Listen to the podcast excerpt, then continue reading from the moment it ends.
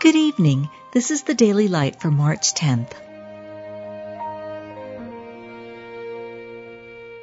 Be thou my vision, O Lord of my heart.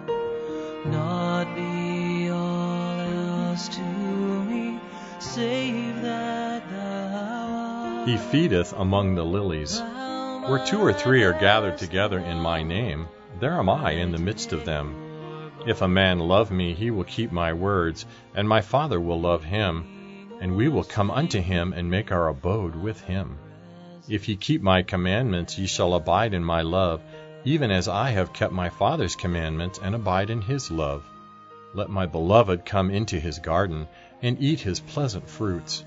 I am come into my garden, my sister, my spouse. I have gathered my myrrh with my spice. I have eaten my honeycomb with my honey.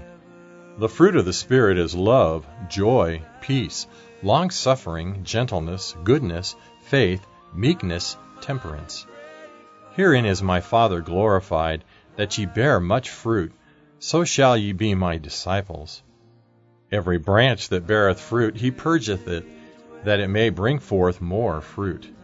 Being filled with the fruits of righteousness, which are by Jesus Christ, unto the glory and praise of God. You've just been listening to the Daily Light, a daily morning and evening devotional of Scripture compiled by Samuel Bagster and published in 1825.